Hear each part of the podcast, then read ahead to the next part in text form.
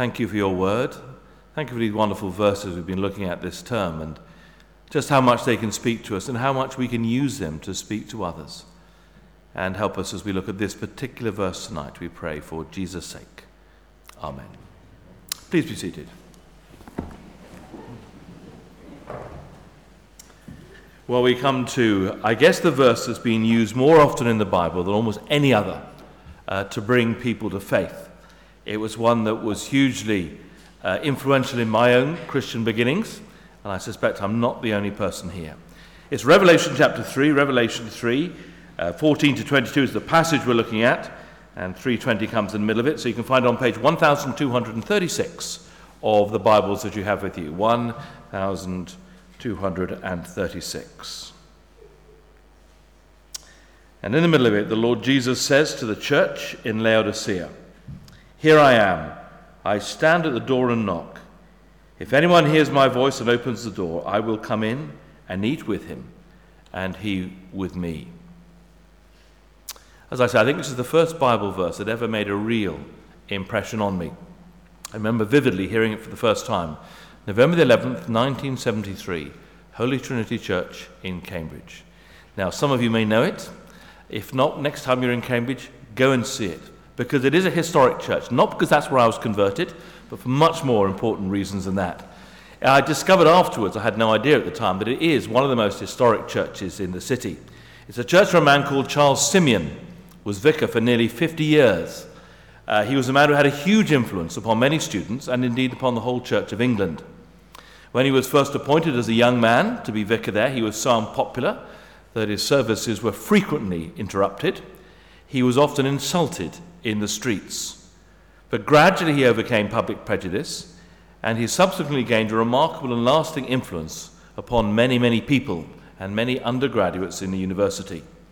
He was a founder member of the Church Mission Society, which is the main mission society of the Church of England. He, there is still a patronage trust that's named after him, known as the Simeon Trust. Patronage trust are those that look after churches and ensure uh, ministers can take over. And there's one still named after him, the Simeon Trust. According to the historian Thomas Macaulay, Charles Simeon's influence and authority extended from Cambridge to the most remote corners of England. His real sway in the church was far greater than that of any primate, any archbishop. He did exercise an extraordinary influence, and it was in this church, Holy Trinity, Cambridge, that he was minister for so many years. Well, that's the church where I was converted, as I've said before. I went on there one Sunday evening with a group of friends, and someone spoke very simply on Jesus is Lord. And at the end of it, he challenged us what we were going to do about it. And he spoke on this verse at the end of it, Revelation 3, verse 20. I know uh, there were about 600 people in the church that night, but I honestly thought that I was the only one. It was like there was nobody else there. I don't know why I was sitting. I was sitting about where, where Charles is actually, something like that in the church. And I, I kind of felt the speaker was always looking in my direction. And the thing was, everything he said seemed to be aimed at me and all the excuses I'd ever raised against the Christian faith. And just when I thought, okay, okay, I give up. Okay, what do I do? He explained this verse to me. He challenged me whether I really believed in Christ, and if so, would I invite him into my life? And he used the picture of Revelation 3:20. And here is a picture of the verse, which many of you may also have seen by Holman Hunt, called The Light of the World. And again, it's been a picture that's used to describe or explain this verse for many, many people. There are two copies of the original. One's in Keble College, Oxford, the other one is in St Paul's Cathedral. You can go to both places and see the picture there today.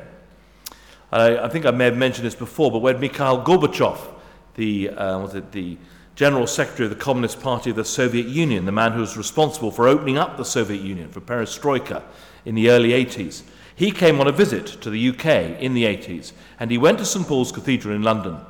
And a friend of mine had the responsibility of looking after him. And he took him to this picture. He showed it to him. He explained it to him. And apparently, Gorbachev was utterly fascinated by it. He spent ages just looking at the picture and thinking over it. Well, who knows what influence that had? We don't know.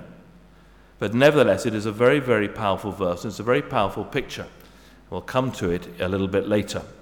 But I want to recap on where we are so far in our great verses. It's kind of good to recap from time to time because I hope you realize they follow the pattern, and that's deliberate. We began by looking at the nature of God from Revelation, Revelation chapter 4, verse 11. Do you remember, you art worthy, O Lord our God, to receive glory and honor and power, for you have created all things, and by your will they have been created and have their being. So, God, the great creator, worthy of all our worship and glory. Then we look to the person of Christ from Colossians 1:15, who is the image of the invisible God. So, if we want to know what God is like, we look at the Lord Jesus. He is absolutely the perfect representation of God. But then, of course, we saw the problem of the world, and we ourselves, is our sin. We have all sinned. Romans 3:23, all have sinned and fall short of the glory of God. And as a result, there is a barrier between us and God, the barrier of sin. Now, we try all manner of ways to overcome it by our own efforts. But of course, they're never enough, as we see from Romans 3, verse 20. By works of the law shall no man be justified. We can't do it. We cannot, by our own efforts, overcome that barrier, that cross that great chasm. But what we could not do, the Lord Jesus Christ did for us in dying on the cross. 2 Corinthians 5 Verse 21 God made him to be sin who knew no sin, so that in him we might become the righteousness of God. An exchange takes place, so we can cross over to be with God. Well, how do we do that? By receiving Christ. And that's what we looked at last week, John 1 12 to 13. To all who received him, who believed in his name, he gave the right to become children of God. So all we have to do is receive him. Well, how do we do that?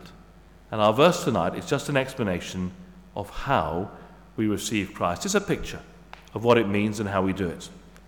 Now, there are two reasons for doing this kind of series and covering these verses. The first is to make sure that we ourselves know what it's all about. It may be that some of us have never really made that first step. See, the big revelation for me was realizing that there was something I had to do. I always thought I was a Christian. Uh, I had uh, Christian ministers in my family. My grandfather was an ordained minister. In fact, my great great grandfather was also an ordained minister, but unfortunately, he kept two families at the same time.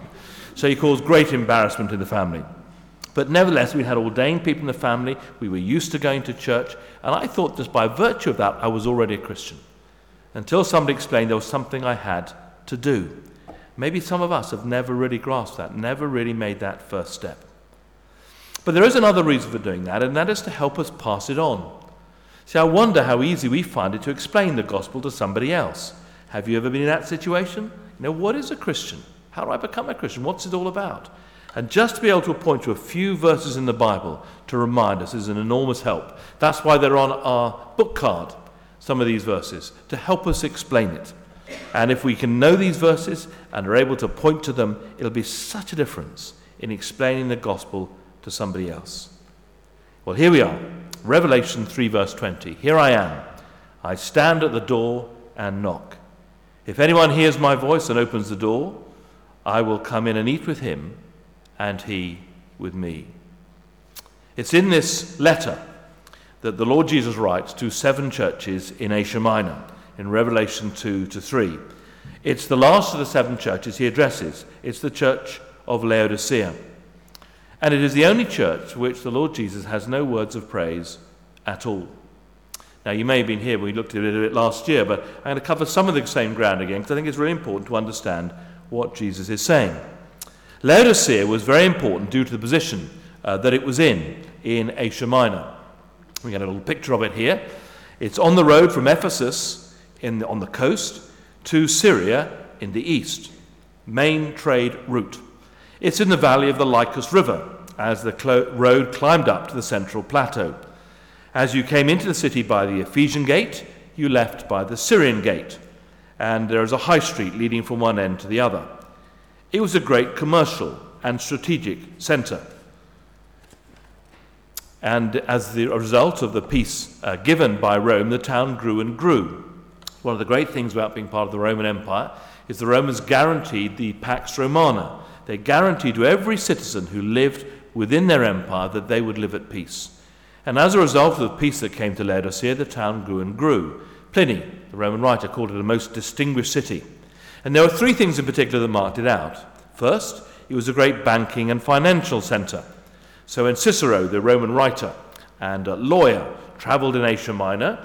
It was at Laodicea that he cashed his checks. In 61 AD, apparently, it was destroyed by an earthquake, but it managed to rebuild itself, refusing any help from the Romans. And they were very proud of that. And they boasted of their riches. And maybe it was because they were so wealthy, they felt they had no need of God. But it was a very wealthy financial centre. Secondly, it was known for its textiles. The sheep around Laodicea apparently had a special soft, glossy wool. It was much prized. And so it mass produced cheap outer garments. One of them was called the trimeter. And it was so well known, the city was often called Trimiteria. It was very well known for its textiles. So when Christ calls them naked, it would have had a very wounding sort of significance for them because they prided themselves on their clothes.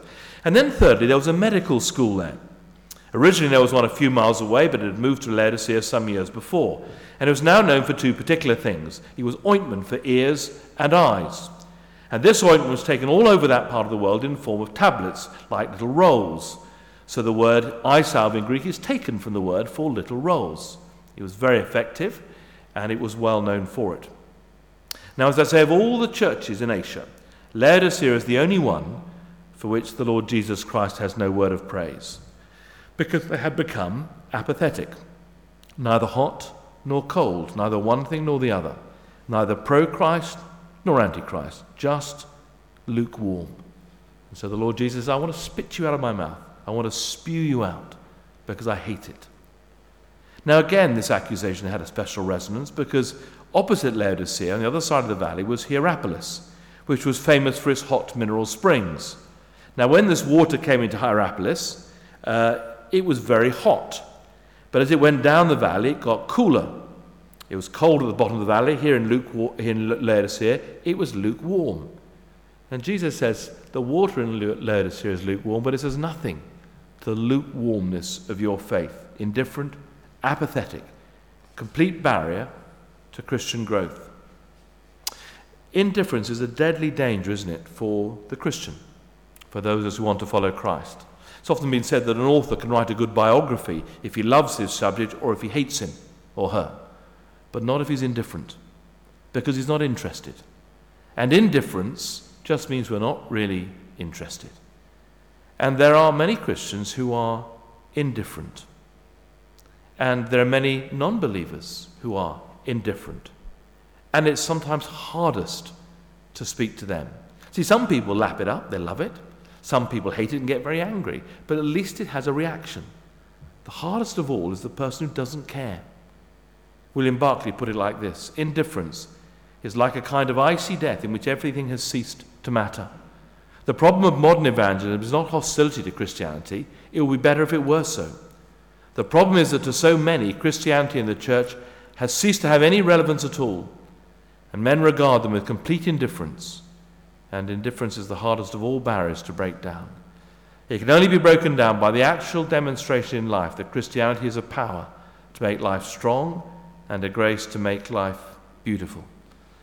See, as a result, you see the church in Laodicea was totally ineffective because it was so lukewarm and indifferent. Now, in particular, Christ, as we look at the passage, says three things about them they would have hated in verses 17 and 18. You say, I am rich, I've acquired wealth and don't need anything. But you don't realize that you're wretched, pitiful, poor, blind, and naked. I counsel you to buy from me gold refined in the fire, so that you can become rich, and white clothes to wear, so that you can cover your shameful nakedness, and salve to put in your eyes, so that you can see.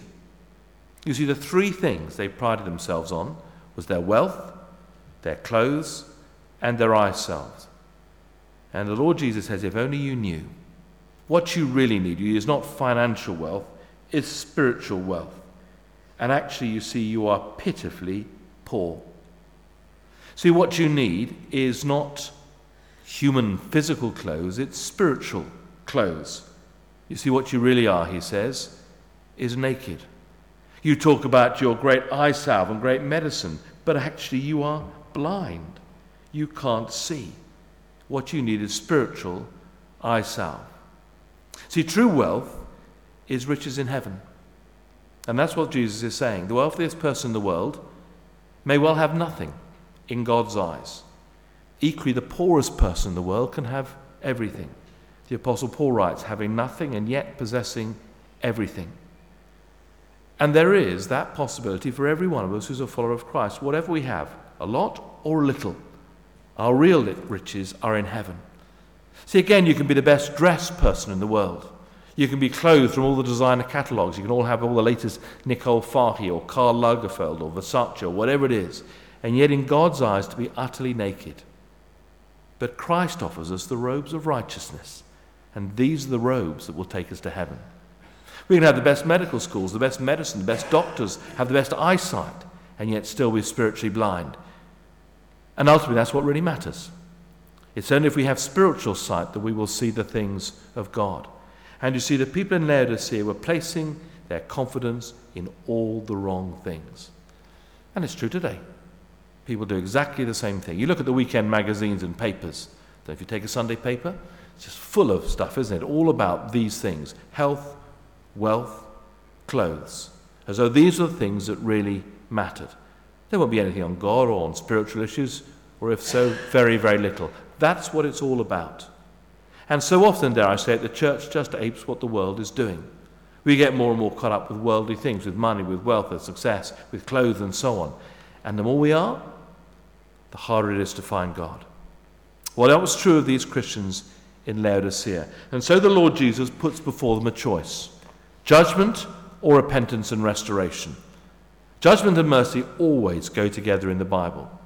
Yes, there is a threat of judgment that is always held against us if we disobey and we rebel against God.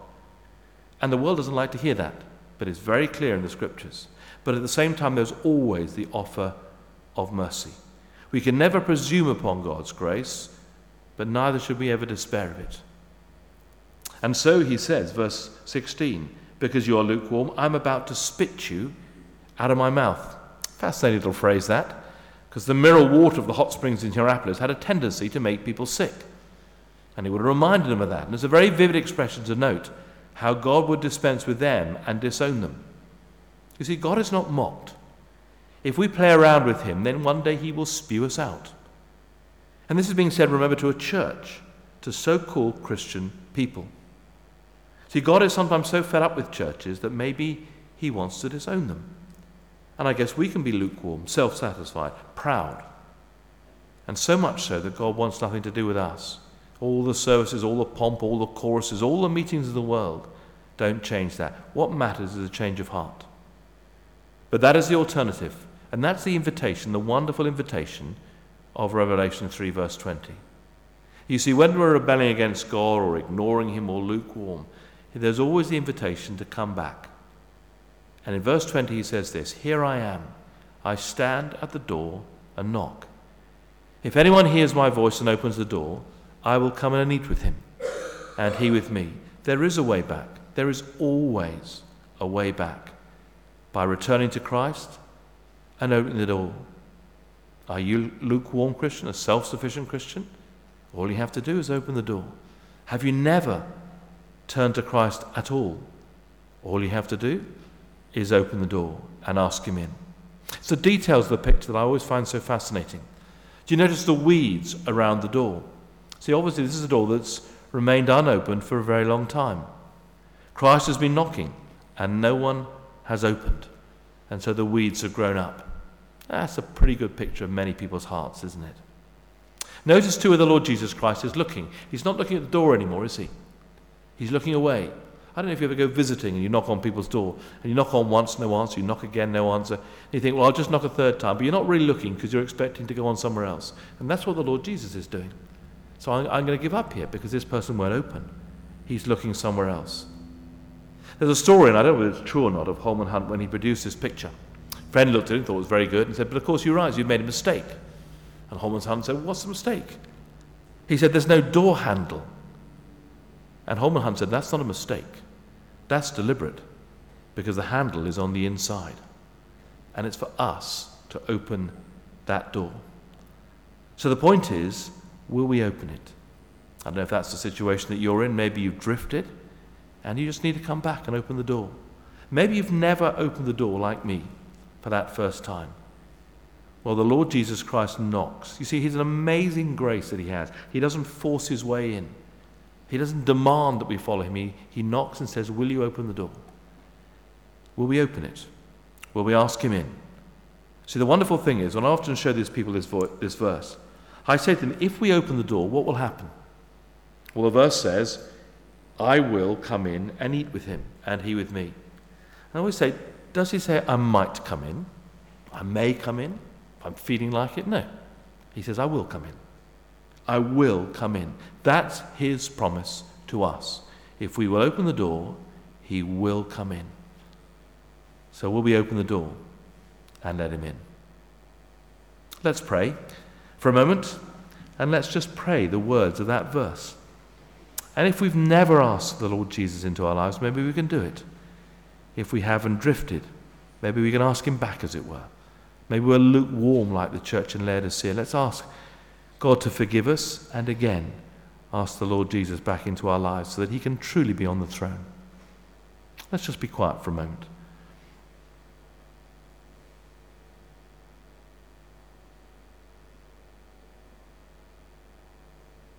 Here I am. I stand at the door and knock. If anyone hears my voice and opens the door, I will come in and eat with him, and he with me. Lord Jesus Christ, please forgive us when we have cold hearts or lukewarm hearts. Please forgive us for those times when we've rebelled against you, when we've relied upon ourselves, we thought that we were clever. We relied on our riches, our human possessions, and not on you. Please forgive us and come back into the throne of our lives, we pray. And help us always to worship you and follow you and put you first. We ask you to help each one of us to open the door to our lives that you might come and reign there. And we ask it for your name's sake. Amen.